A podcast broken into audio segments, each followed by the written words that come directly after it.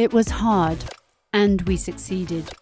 This is a quote from David Sacks, entrepreneur, investor, and an early PayPal employee, and I think it sums up the whole PayPal story really well.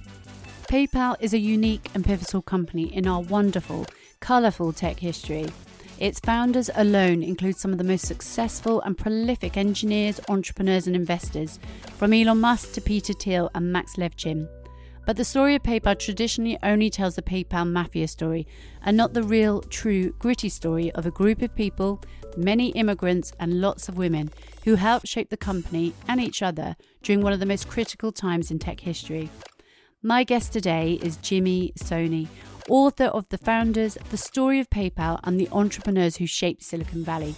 And he does what many others haven't. Over five years, he sought out the very people who were there in the early days and not just the founders and the big name early employees, but all of those who shaped it and made PayPal what it is. He goes back in time to the very inception when Elon was just a young man still showering at the local YMCA, and Max Levchin was seeking relief from a very hot day by heading to a lecture given by Peter Thiel in a hall gifted with aircon. There are so many twists and turns and a huge sprinkling of serendipity, hard work, and genius teams that made PayPal what it was. And that's what Jimmy and I dig deep into. In this interview, which I know you will really enjoy, is a fascinating story. You're listening to the Danielle Noonan podcast, where I interview tech founders and innovators to learn the inspiring human stories behind the game changing tech we use every day. And here is my conversation with Jimmy Soni.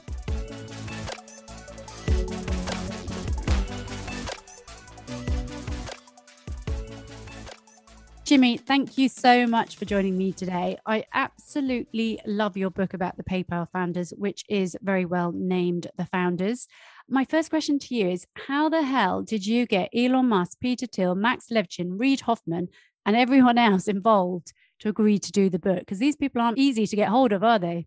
Yeah, that's right. That's it's a great question, actually. Uh, no one's asked me that yet. Um, so it, it is funny, right? I think that the biggest thing that one might take away from it is th- there's there's some real advantages to having very little idea what you're doing, right? Mm-hmm. Um, because I was not someone who covered these people or wrote about them. You know, this is the first time in my writing where I've worked with subjects who are alive. Like my subjects are all historical figures. And so I had written a book about a mathematician and engineer named Claude Shannon. And I had looked at the place that he worked, Bell Labs, which was this crazy collection of talent. And I just started like thinking and going down Wikipedia rabbit holes about other collections of talent. I came to PayPal and I had a friend who, Ryan Holiday, who had written a book where he had interviewed Peter. And I somewhat, I mean, this is this is the the truth. I think it's the first time I've actually speak, spoken about it. I I sort of did it on a lark. I said, you know, Ryan, I think there might be a book in the PayPal years.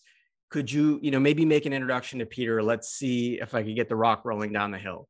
And Ryan was really gracious. He made that introduction and I, I prepared like crazy and, and started to understand the dimensions of the story, but I was kind of casting a line before I knew if something would happen.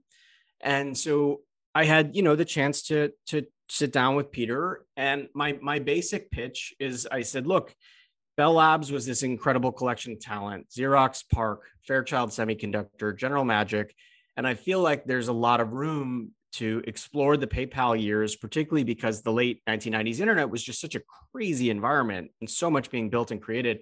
And I, I think that there's a wider story here than is uh, understood from some of the retellings later. And and then I, I sort of added this line. I said, it's like it's like Lord of the Rings, but set in Silicon Valley. and he he laughed. And you know, he actually told me, he said, you know, for a while, I guess he had thought about doing a version of this this story himself and I had decided against it for various reasons. And I think a lot of what he wanted to explore was covered in Zero to One in the form of some broader principles and, and essays. I basically he said, "Sure, I'll you know you could do this. Go go ahead." And I said, "Well, I'll need time from you, but also would you mind making just a few introductions?" He was he was really gracious. He introduced me to Max Levchin, his co-founder at what was then called Fieldlink, later Confinity, and, and later PayPal. And he made some introductions to others as well. And from there, you know, it's oh, I, I just realized like I haven't actually thought about this in, in a few years because that was mm-hmm. four and a half, five years ago. From there, what I would do is I would daisy chain introductions. And so you know, I I would never really ask the same person for too much because these people have enormous demands on their time. Like they don't, they don't, you know, me using them as a switchboard operator is not a good use of their time. And so for with with Max, for example, there were a couple of people that he mentioned. Uh, and I think I had asked him for like one introduction. And then with someone else, maybe they mentioned somebody and I asked for an introduction. And then I, I supplemented that with just a, hundreds of cold emails so I'll, I'll give you an example of what I did, and hopefully this isn't going into too much depth, but for the sake of of understanding the process, you know, at various points, people shared documents from these years, and I would get rosters, like company rosters or company birthday lists. And so, what I did to make sure that I was being judicious is I went through and I would I do sort of three kinds of highlights. Like green, I've talked to them. Yellow, I've reached out to them. Red, I reached out to them and they said no. And then with everyone that was sort of a yellow, I'd reach out a couple of times to try to get to try to talk to them. And I just went down the line and it, it didn't matter what role they were in. It didn't matter what role they played in the company. I just tried to reach out to as many people as I could. And, you know, like cold emails are surprisingly effective. um, like it actually works and it gives you a much, uh, a much richer uh, set of people who are going to be a part of the story with people who are high, high profile. Obviously you have to be a little bit more careful and you have to describe what you're trying to do. It helped that uh, in some ways that i wasn't like a traditional writer about these people meaning i don't cover them. I, I actually came into this story kind of backwards right? I think they thought oh how interesting that somebody wants to write history but mm-hmm. while we are still alive to tell it and shape it and so i was able to then get you know the the necessary interviews and sit downs. And i you know let me add one other thing which is admittedly like i'm writing about something that happened 20 years ago. And at this point in their lives this is like a distant distant distant memory. You know it's actually funny they gave me a little bit of grief about it at the beginning. Almost every person i interviewed who is in silicon valley today who works there and is some kind of you know big figure would say things like huh how curious that you're interested in these old stories right? Like it's almost like mm-hmm. taking a dig and i'm like oh man. Uh, but then i would say look i think this old story still casts really long it, has a long arc and it's not over. And they they got it i think. And the other the other piece of it that's important is I wasn't trying to tell a story of one person. I was trying to tell a story of several hundred, and they they knew that that that one figure wasn't going to tower above the others that this was actually this really interesting collection of people. And i think that probably made it a little easier. But the the honest short answer to your question is uh, luck and shoe leather and a lot of cold emails. I didn't actually realize any of that. I didn't know that you reached out to peter first. I would have thought he'd have been the hardest. So it's quite good that you had um, an inroad there. Um, here's the, here's the thing though. i actually i actually was i told a friend the other day that i'll share it for you. I was waiting for someone to say no. Like I was really mm-hmm. actually anticipating that at some point somebody would say like, "Nah, I don't want to do this," and they'd be a significant enough figure that if they weren't interviewed, it would be a problem. And so it was interesting to me that actually that it happened at all. I did it almost entirely on a lark. But what's also interesting is the people that you might have thought have said no were the ones that probably said yes first. Because I always find that it, once you get certain people on board, that's it. You're you're free rolling. But also the other thing about writing this book is I would imagine some of them are nervous because books have come out in the past and don't always tell the full truth. So the fact that you went to so I, I know you did like 270 interviews over five years. It was really thorough. I know Musk, um, Elon Musk said on Twitter the other day that you asked really good questions as well. And I thought, well, I hope you update your LinkedIn with that that little number because yeah. that's the best compliment you can get. You know, um, it, it I appreciate it, and and I appreciated his his uh his comments as well, you know, they meant a lot because I, I did pour myself into this uh, over the course of a very long period. And I, I, suppose, you know, it's it's always hard to sort of look at your own work and like why why like why obsess over this, right? Like my friends definitely got frustrated and would would say things like, you know, you can dial it back a bit. And and I I really love the work of people like Robert Caro. I really love the work of people like Candice Millard. And when they write histories, they they turn over every page and they read everything they can and they interview other historians who write about this period. So I, this is going to sound a little funny, but I'd always ask myself, like, I, I, is, I would always sort of like have this anxiety, like a serious imposter syndrome, and I was always say to myself, like, you know, somebody else really should be doing this project. Like this project is not my project, it's someone else's. And then I would say to myself, like, if Robert Caro were attacking the PayPal story, what would he do? And the answer is he would simply get crazily obsessed and try to find every scrap of paper and try to find every single nugget and try to understand the story from all dimensions.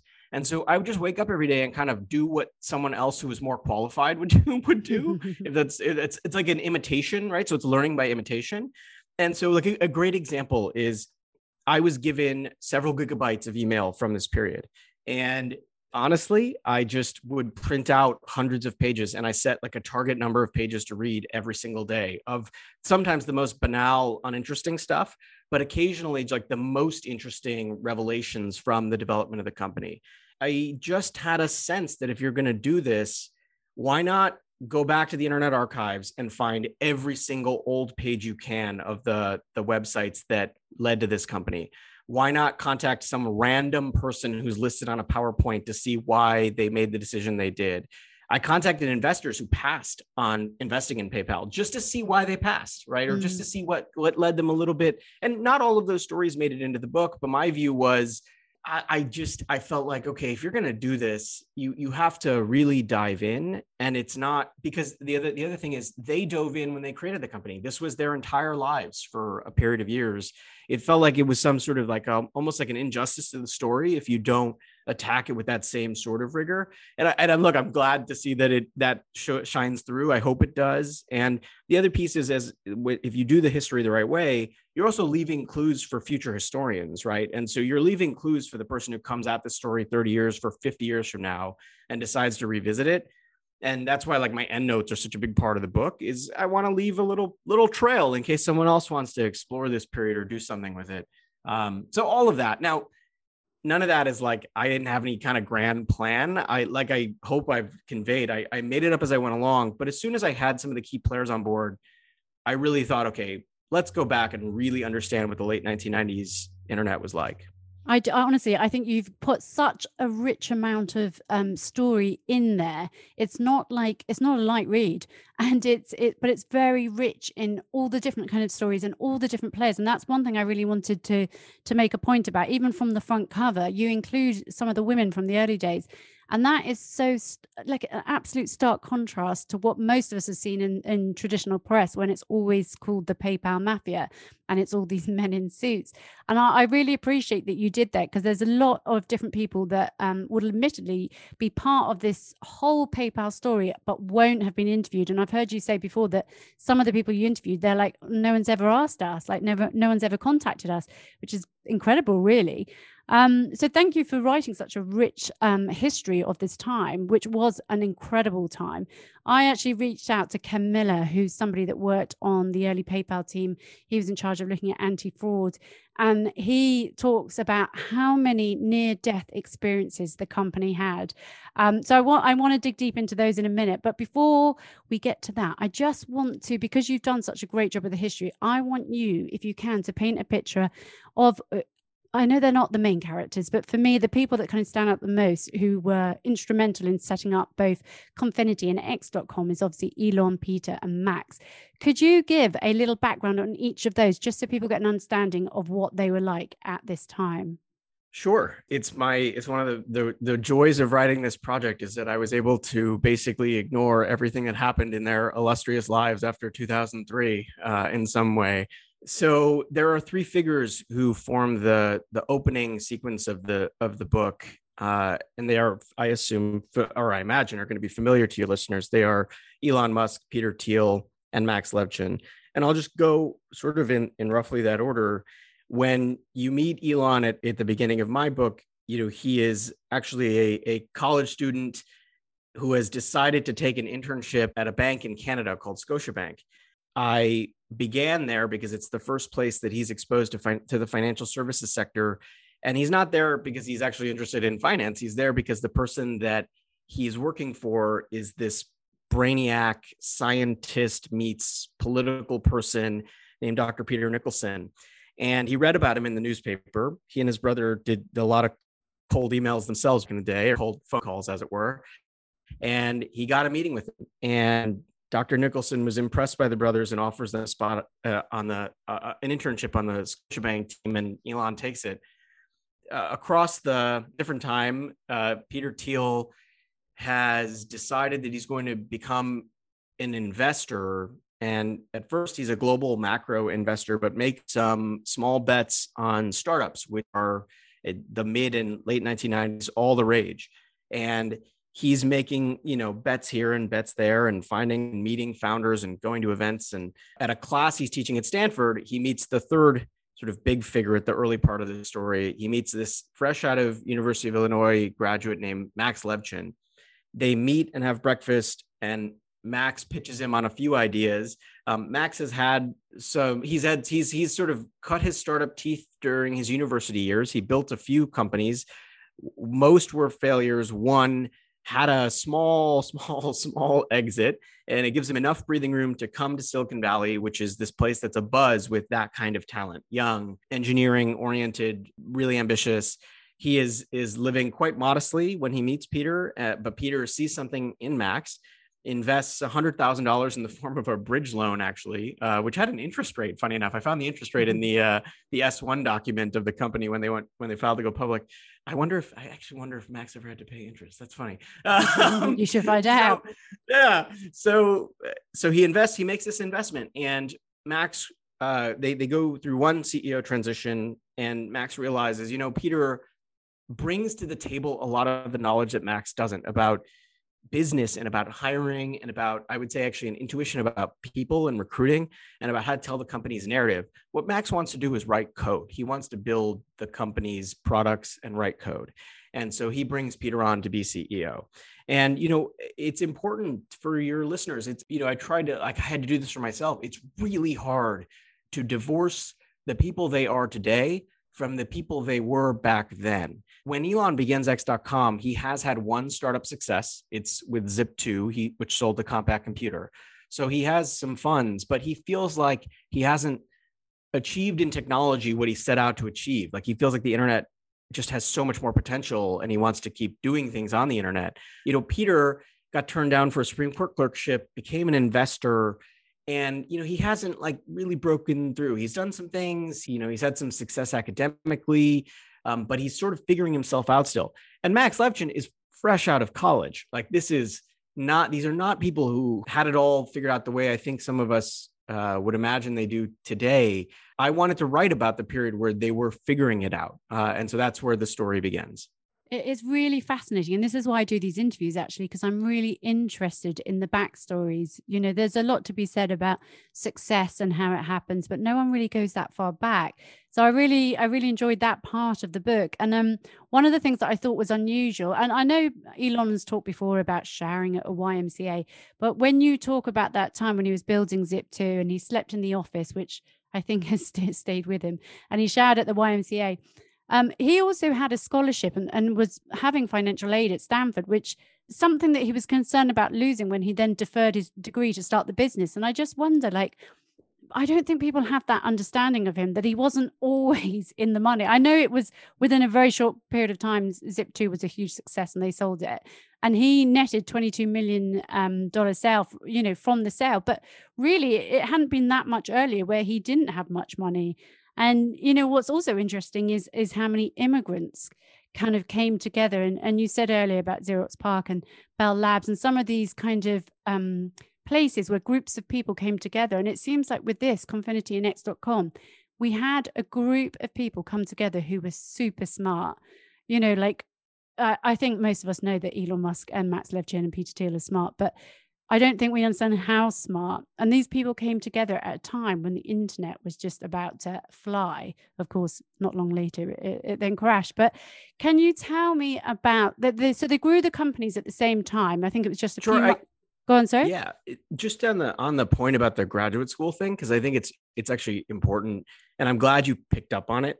This is actually an underappreciated element of this early part of Elon's life. I went back and I found this um, this interview that he gave with the University of Pennsylvania Gazette or something, and he was talking about his first startup success. It's kind of remarkable because you know we we think of him today as this like huge risk taker in business who is who is placing these like world historic bets on some of the things that he is working on whether that is satellite technology space logistics electric vehicles infrastructure whatever it might be um, you know he was conflicted back in back in his at his start about setting aside a Stanford graduate school acceptance along with financial aid to go and start an internet company. It was a real risk and it was a real moment of what do I do? How do I do the things that I want to do in the world? You know, he had applied and been admitted to a very prestigious program. And again, this is Stanford University. This is, he would have gotten a PhD and sets it aside to go pursue a startup at a time when the internet is growing. But what I don't want people to think is, oh, this was some willy nilly risk. You know, it just, it, no, this was actually, from what I can gather and from discussions with other people who knew him at the time, this was a real decision. It was, wow, I've, I may have to give this up to do this other thing and create a com, but there's some real risk of failure here. And I don't have any money. I appreciate that you picked up on it because it's super important. And it's the kind of thing that you know it's so hard to pay attention to when obviously his life today looks markedly different but there was real risk here and a real sort of uh like okay let's let's see what happens. And in fact he's told by the person at stanford like ah all right bet you see well i bet we'll see you in a few months right or something to mm-hmm. that effect. And so he does. He takes the plunge and he, he but he wrestles with it. It's not an easy decision uh, he is not someone who has money. And I would say the other thing I wanted to make sure that I underline in what you said, because I'm glad to be able to have a chance to talk about it, is the majority of the founders of X.com and Confinity are, are all immigrants. Peter is born in Germany, Elon is born in South Africa, Max Levchin is born in the Ukraine. and others on their team similarly do not come from the United States. And there is a a powerful tradition of this within Silicon Valley, but I think sometimes we don't celebrate it enough that it is this place that actually invites these people in, encourages them to create things. And I, I say this obviously as like a cards on the table. I'm an immigrant myself. Uh, my parents are immigrants. We moved to the United States when I was five. There is something about that that is powerful. And and in the end of the book, David Sacks does say he said, you know, his quote to me about it was immigrating is the ultimate entrepreneurial act. You know, you choose to leave everything behind and start entirely anew. And I thought there was some real power in that. There's something there that is worth celebrating. And obviously, you have a broad audience that's from around the world, but there is something about leaving one's roots, going to a new place, and beginning that that is sort of there. There's a echo there in what entrepreneurship is as well. Absolutely. I talk about this a lot on the podcast, actually. And I think that there is such a strong link I mean, you could literally do a whole podcast on immigrants that have become entrepreneurs and, and so many traits that, you know, had to be kind of built up as a result of moving, like you said, and leaving everything behind.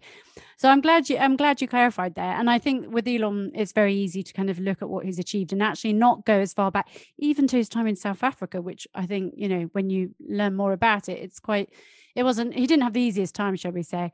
But so he he did um, do Zip2 and he did uh, very well and got 22 million out of it. But what's another interesting fact is i think it was only a month later that he started x.com he didn't just sit there you know in his 20s and think well i've made it. He, he cracked on straight away but in terms of the, the two companies are started within a few months of each other and they're working at a frenetic speed. Can you tell me a bit about the culture of kind of both startups at that time and how, how each company kind of evolved before they kind of met in the middle?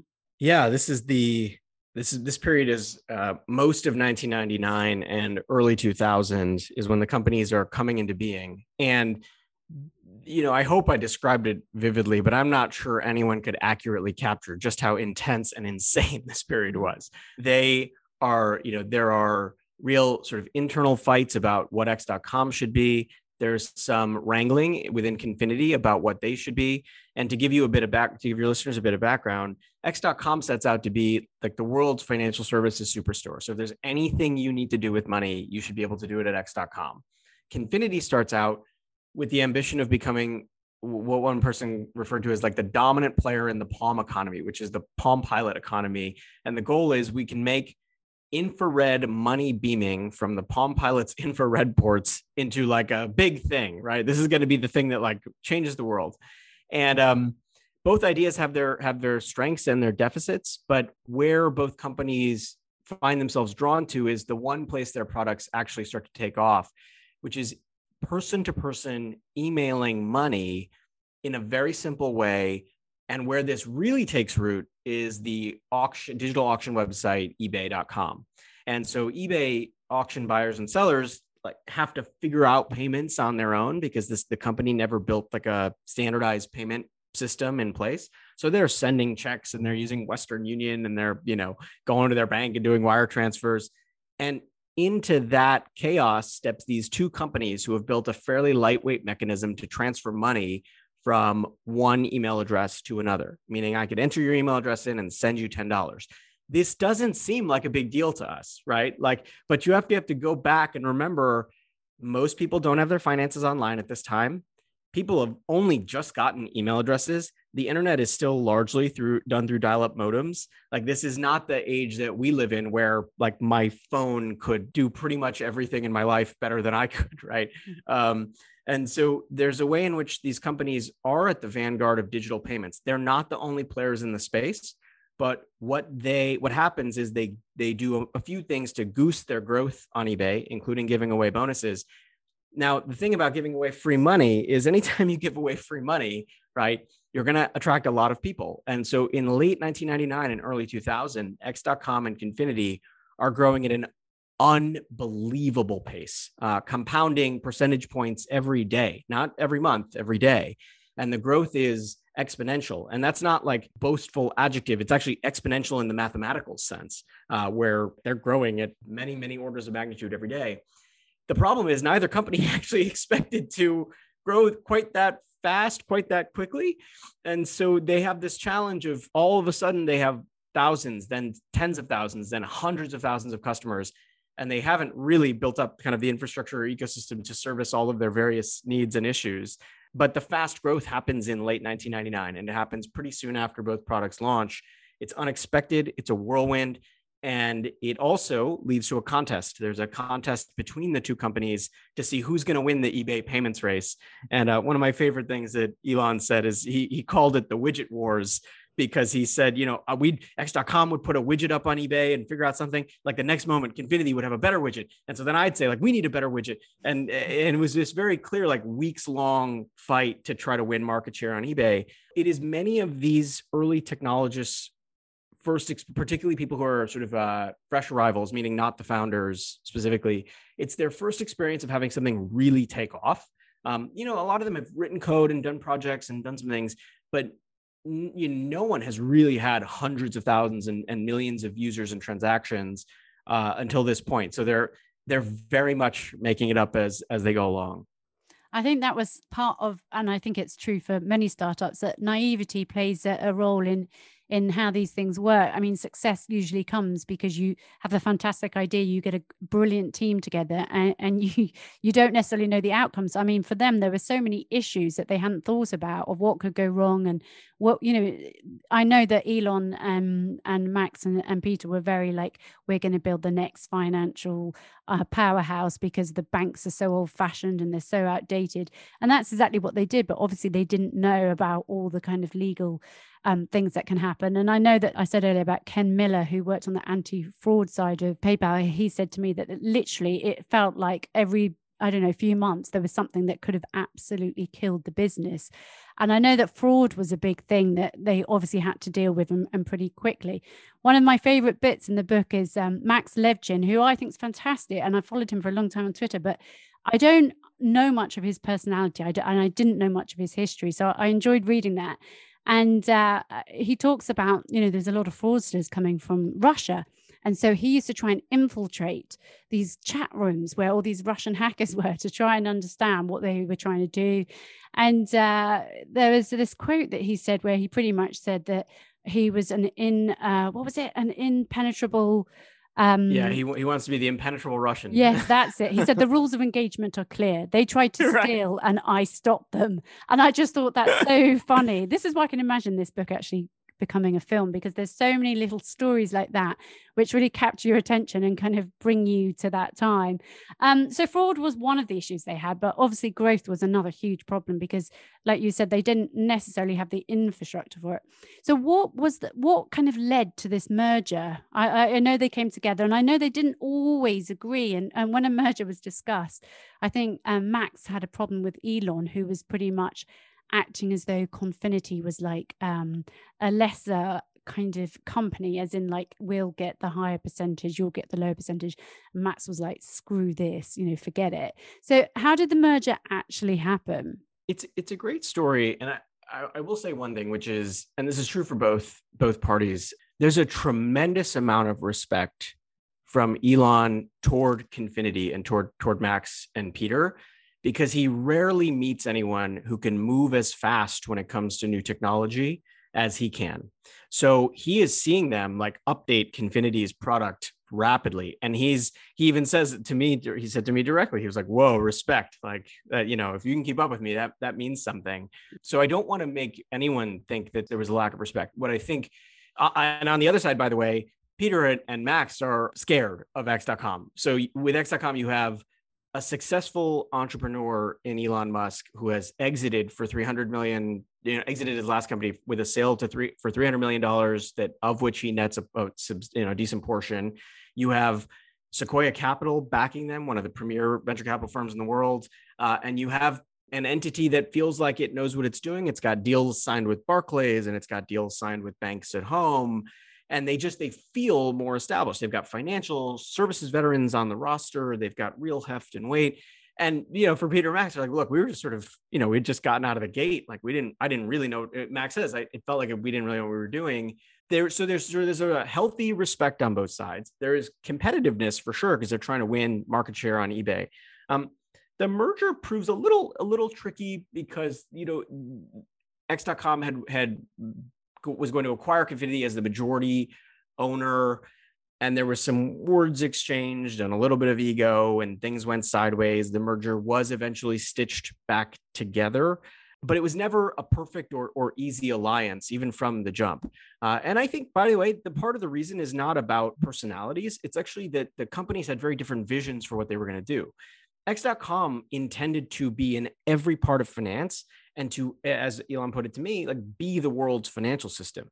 Confinity, with its PayPal product, was much more focused on the narrow slice of financial services that is payments. It's not, you know, sort of there are some differences in, in personality and a little bit of tension, but it's it's actually a con- conflict in, in founder vision. Um, and it, so it's a much more substantive debate than I think has often been portrayed, right? Um, Elon's vision was never that X.com would be like the biggest eBay payments provider in the world. He felt that they could take on the biggest banks in the world and the biggest insurance companies and mortgage companies in the world and do it all under one roof, make it much simpler and cheaper for customers, and that that was going to be the play. And I should say also, it's because his view of the internet then and now is that the internet can do that. Like it can break down every barrier that if you were able to get internet everywhere it actually fundamentally improves a lot of industries.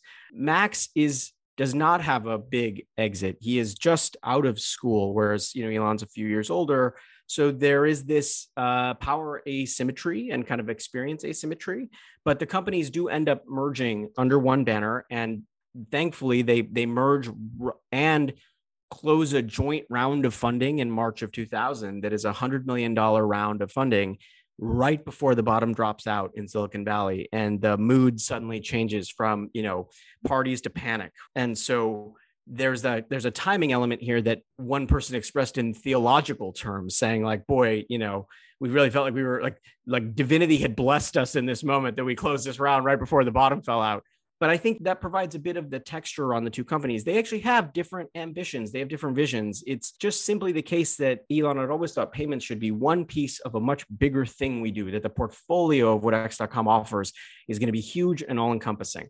And that for Confinity, which had started out doing mobile payments, the focus was okay, we, we have maybe mobile payments aren't going to work, but email payments are. Let's focus on that.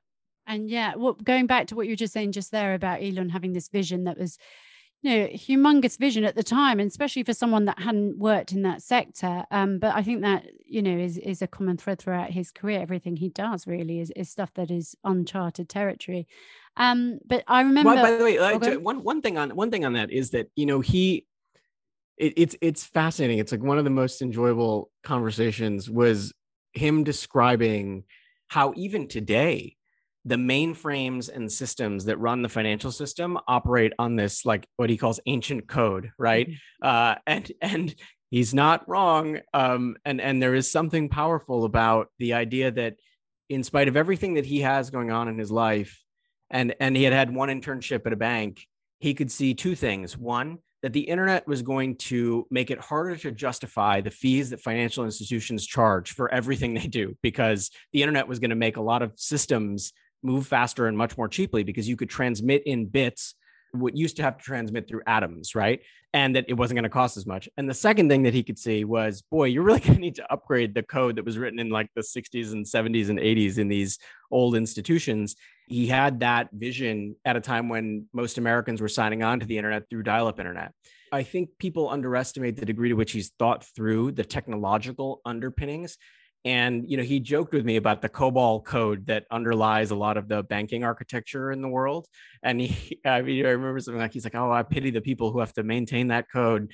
Um, and it was just a really funny it's not in the book but it was really funny he's like i pity the pity the poor people who have to maintain that code. Boy that must be so hard right? Because he's really thinking about it at that level meaning the systems themselves need an upgrade I, I was going to ask you actually, because I've heard you say before that you've got like hours and hours and hours of audio of obviously doing these interviews.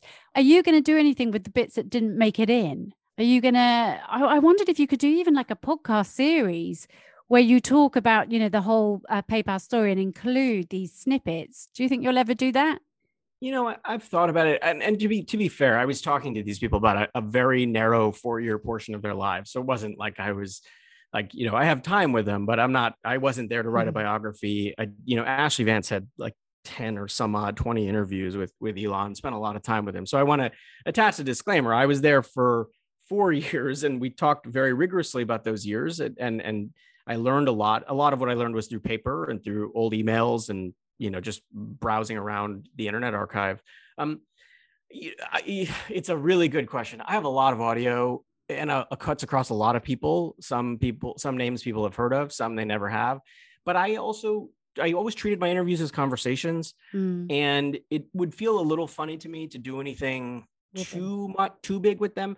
Mostly because you know we would go down like random rabbit holes, and and they would think out loud and there's a way in which like um that maybe is better just for like my consumption as opposed to public consumption mm but I, I, also i was very careful so here's the thing right? If you didn't have context for a certain clip of audio let's say that i had with reed hoffman there was no context and i got you to like minute 36 of an interview you might think something that he said like makes no sense. Yeah. Except that if you didn't have like the first 35 minutes and if you hadn't read like everything that i had read in advance of it mm. you know you might miss something. That's why in the book what i often do is i try to dial the lens out and sort of like take okay like let's take a step back. So for example you know elon has this critique of banking so i went back and looked at like what the how the wells fargo website worked in 1994 and i found this amazing document that showed that you know they had they had put up a website but because they had used really big images and people had really slow dial up internet, it mm-hmm. took a really long time to load up the website, right? And you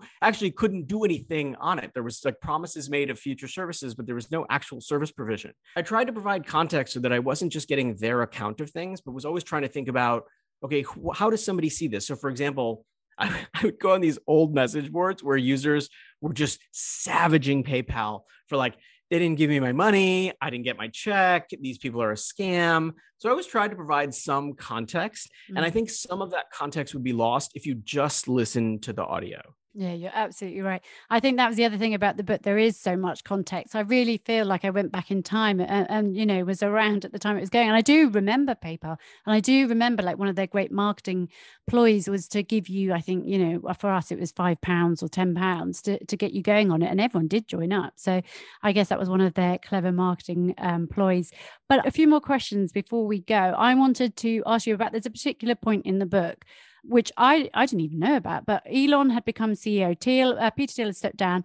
Uh, somebody called Bill Harris, who'd been CEO, he'd been ousted, and Elon becomes CEO. Uh, but then it wasn't too much longer. He was going on honeymoon, which obviously should be a joyous occasion. And for someone like him who's working around the clock, this was rare that he took time off and he got ousted and he found out about it. And he wrote a letter to the team and he said that he was so sad that words actually failed him. And he commented on the fact that he had given every last ounce of effort and that um, the paypal team were like his family.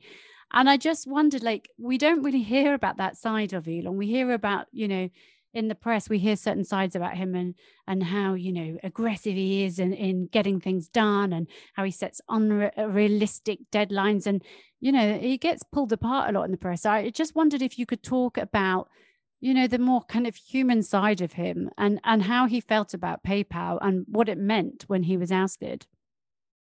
Yeah it's um it's really perceptive you picked up on that because i it's something that in the course of kind of learning about him and talking to the people around him was was evident but is harder i think when you're transmitting some things through through twitter and people can misinterpret this and that and the other.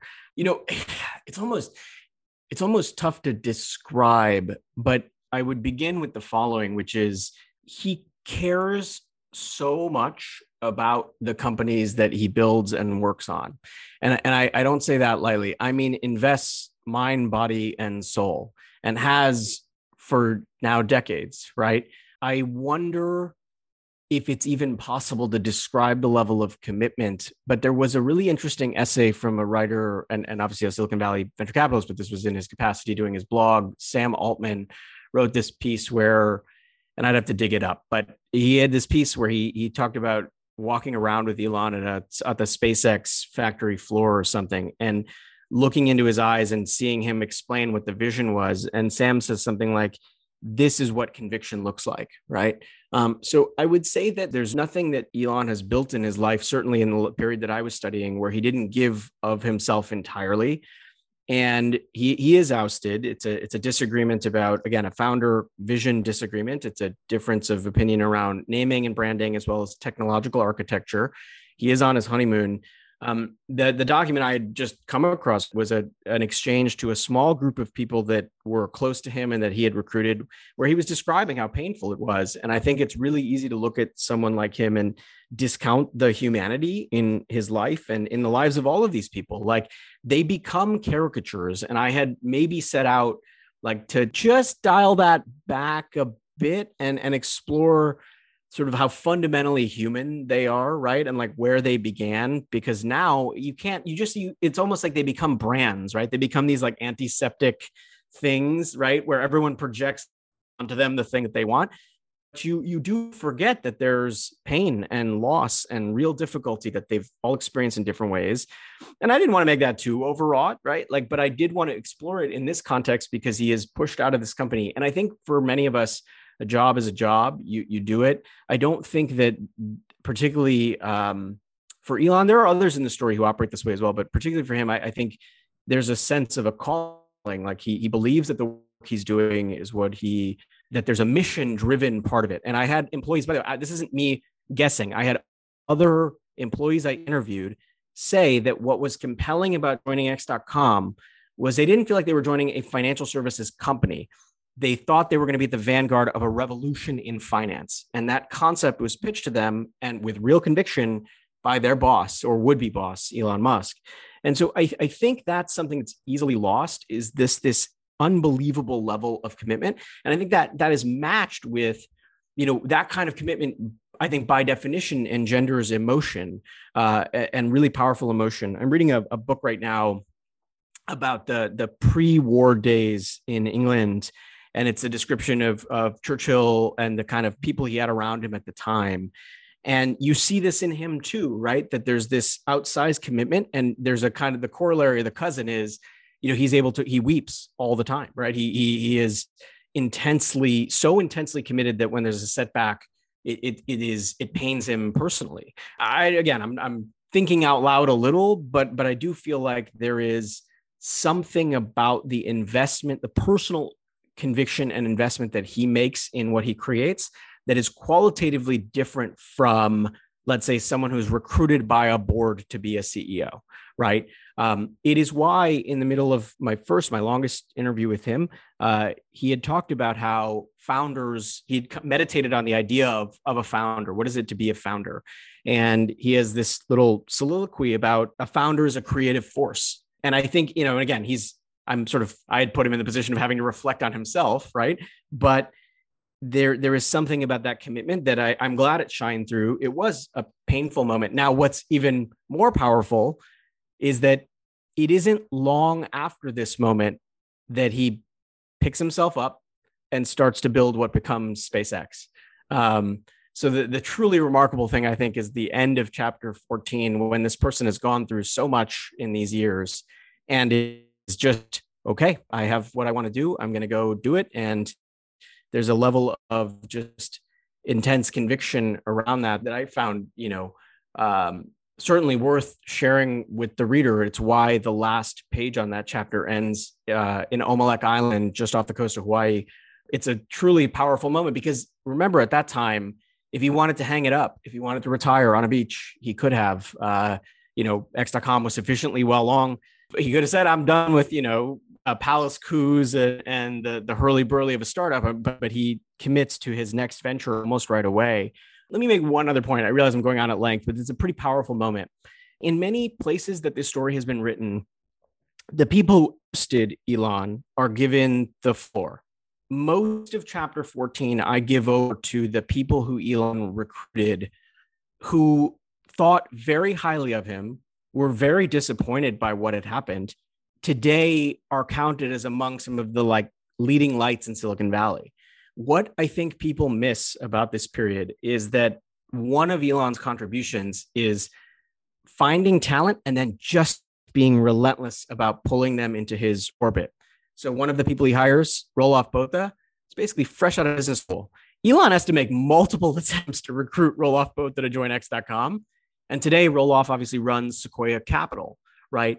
again and again, I found this. And Eric Berger, by the way, who wrote the book on SpaceX, also found this that one of the things about uh, Elon's leadership is, is this sort of like uh, he just, when he finds talent, he, he just works hard out to recruit. And the people that he recruited at X.com at that time, I felt like never, many of them never got to share how upset or frustrated or disappointed they were.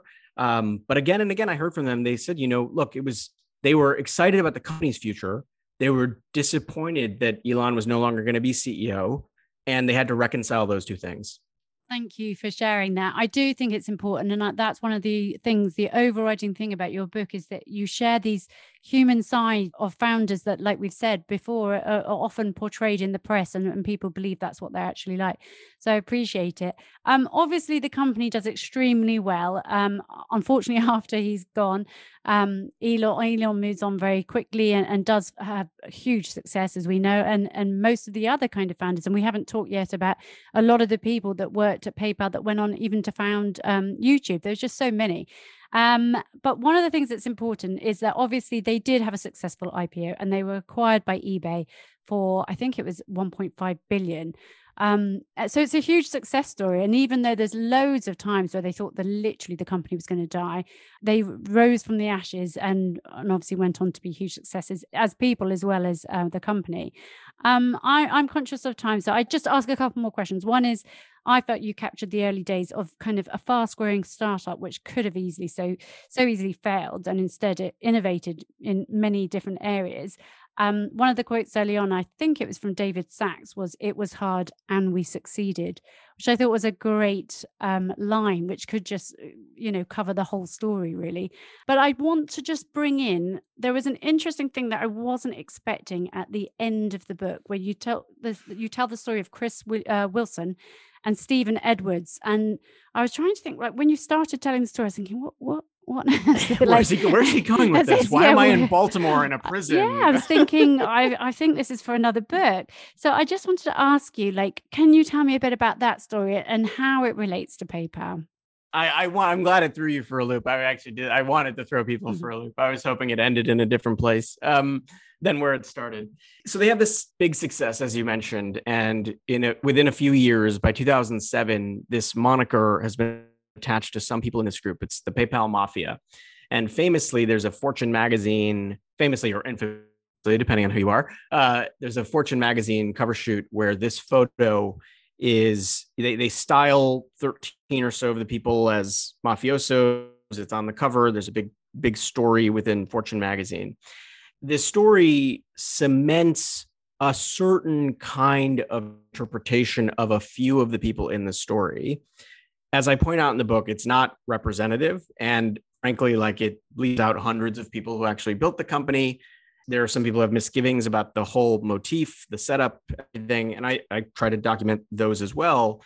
what the magazine cover, where the magazine does um, find an unexpected place, is in a Baltimore prison in Jessup, Maryland.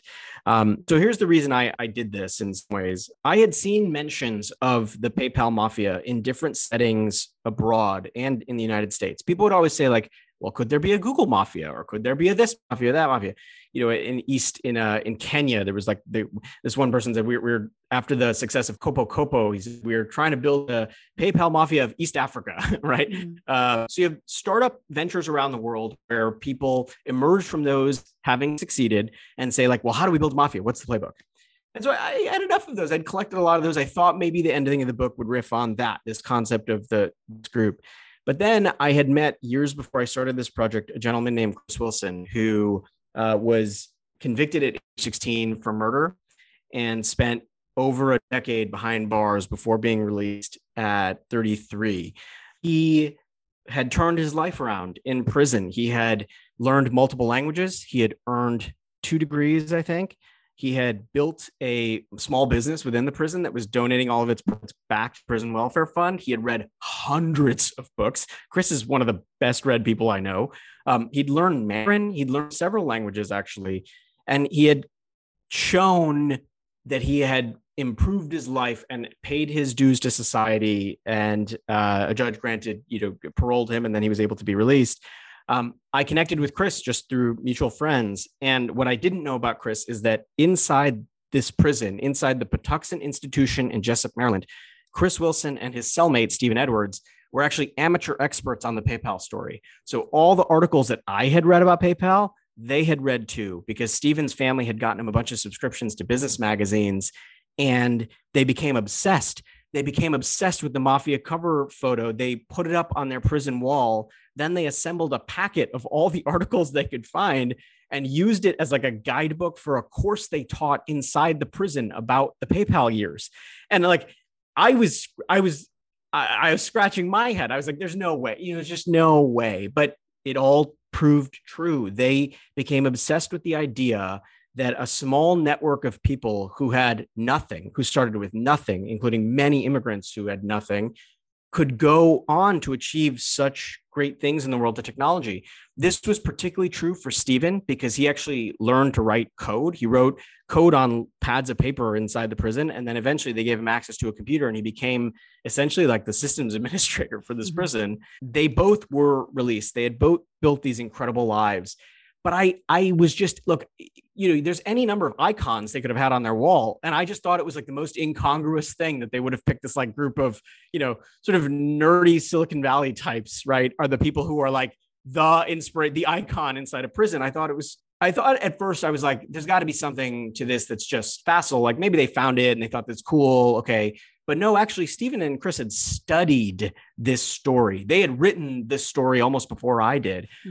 And part of what moved me about it is a line that Stephen gave me where he said, Look, when you're released from prison, what people expect is that you're going to, you're not going to be like the rest of us. You might get a job at McDonald's. We might give you a couple of handouts, but don't expect that you're going to, you're, there's a ceiling on your success now because you were incarcerated. And he said to me, business is the only place where there's no ceiling on your success, where and he would sort of describe it. He said, You can earn the products and services you build and create are the only ceiling on your success. So if you provide good products and services, you can succeed.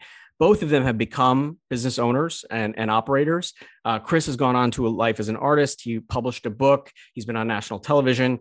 Stephen's startup, uh, Stephen has a patent to his name now. I found the story so interesting. And I found their absorption with the PayPal years just so incongruous that I felt like I I had to end it this way. There was no other way to end this story because I think it reminds people that there is something about this about about the kind of entrepreneurial bug that cuts across cultures that cuts across everything and for it to inspire you know two young men in a, in a prison speaks to that more powerfully than anything i could have written Honestly, it was an, an amazing ending, as the book was amazing. I'm curious, last question. Would you or are you able to get them in touch with Elon and Peter and Matt? Like, is there a way to bring those people together? Yeah, you know, you must do it. It's a really good question. You know, I talked to Chris a lot, and it is on his list for this year. The things he'd like to do is uh, is meet some of them. Um, I, you know, what's interesting. I'm sure I could do it. I also birds of a feather flock together. I, I think they will find a way to meet whether mm. I intervene or not.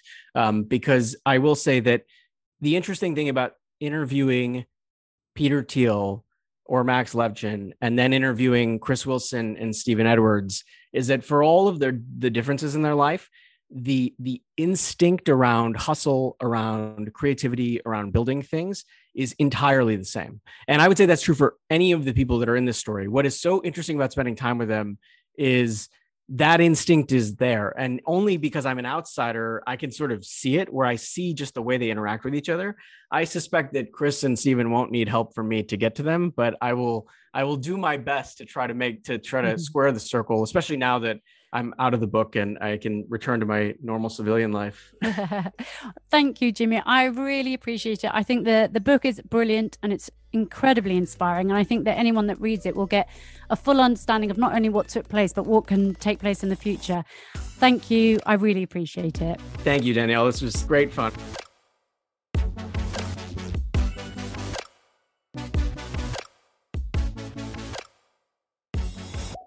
Thank you so much for listening to my interview with Jimmy Soni and for coming on the PayPal journey with us. Jimmy's book is out now and it's a fantastic read. In the same vein as this podcast, I like to think that Jimmy shares the incredible PayPal story in order to document the legacy of all those involved in shaping our industry, but also to inspire people like Chris and Stephen, who he mentions at the end of the interview, to build their own pioneering legacy. At the very end of the book, Jimmy dedicates it to his daughter, Venice, and there is something he says to her which really resonated, and I think it'll resonate for anyone who's been involved in a startup. He says, Your life will be shaped by the things you create and the people you make them with. We tend to sweat the former, we don't worry enough about the latter. The story of PayPal isn't just about people banding together to shape a product, it's about how banding together shaped the people themselves. The founders and earliest employees of the company pushed and prodded and demanded better of one another. I hope you find people like that too, and that you make things with them.